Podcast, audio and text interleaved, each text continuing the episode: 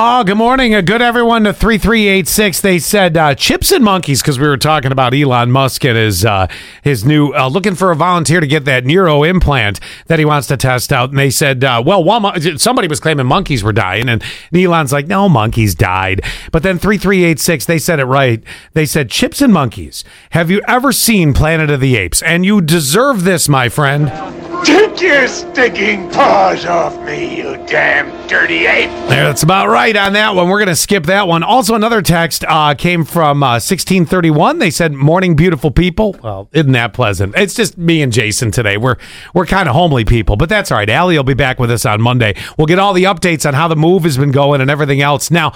A story that I had been uh, talking about early in the week was this missing F 35 jet and uh, obviously the thing has crashed.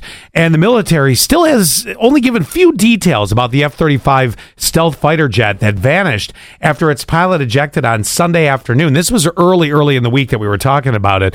But it has been confirmed that there was a debris field found well north of that area where the, uh, the, the plane was last seen.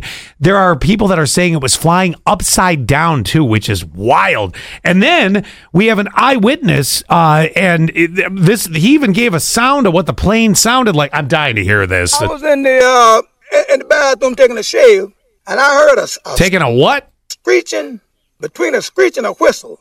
I said, "What in the world is this?" And I heard a boom. Then my whole house shook.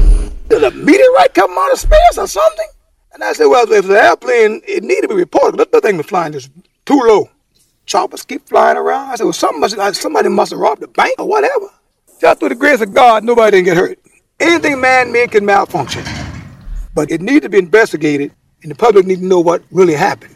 It could have been a major disaster. And thank God we now know. And thank you, WBTW TV in Myrtle Beach, for that. I- am sorry. I have to get the beginning of this again. I was in the uh, in the bathroom taking a shave, and I heard a, a screeching between a screech and a whistle. That'll wake you up.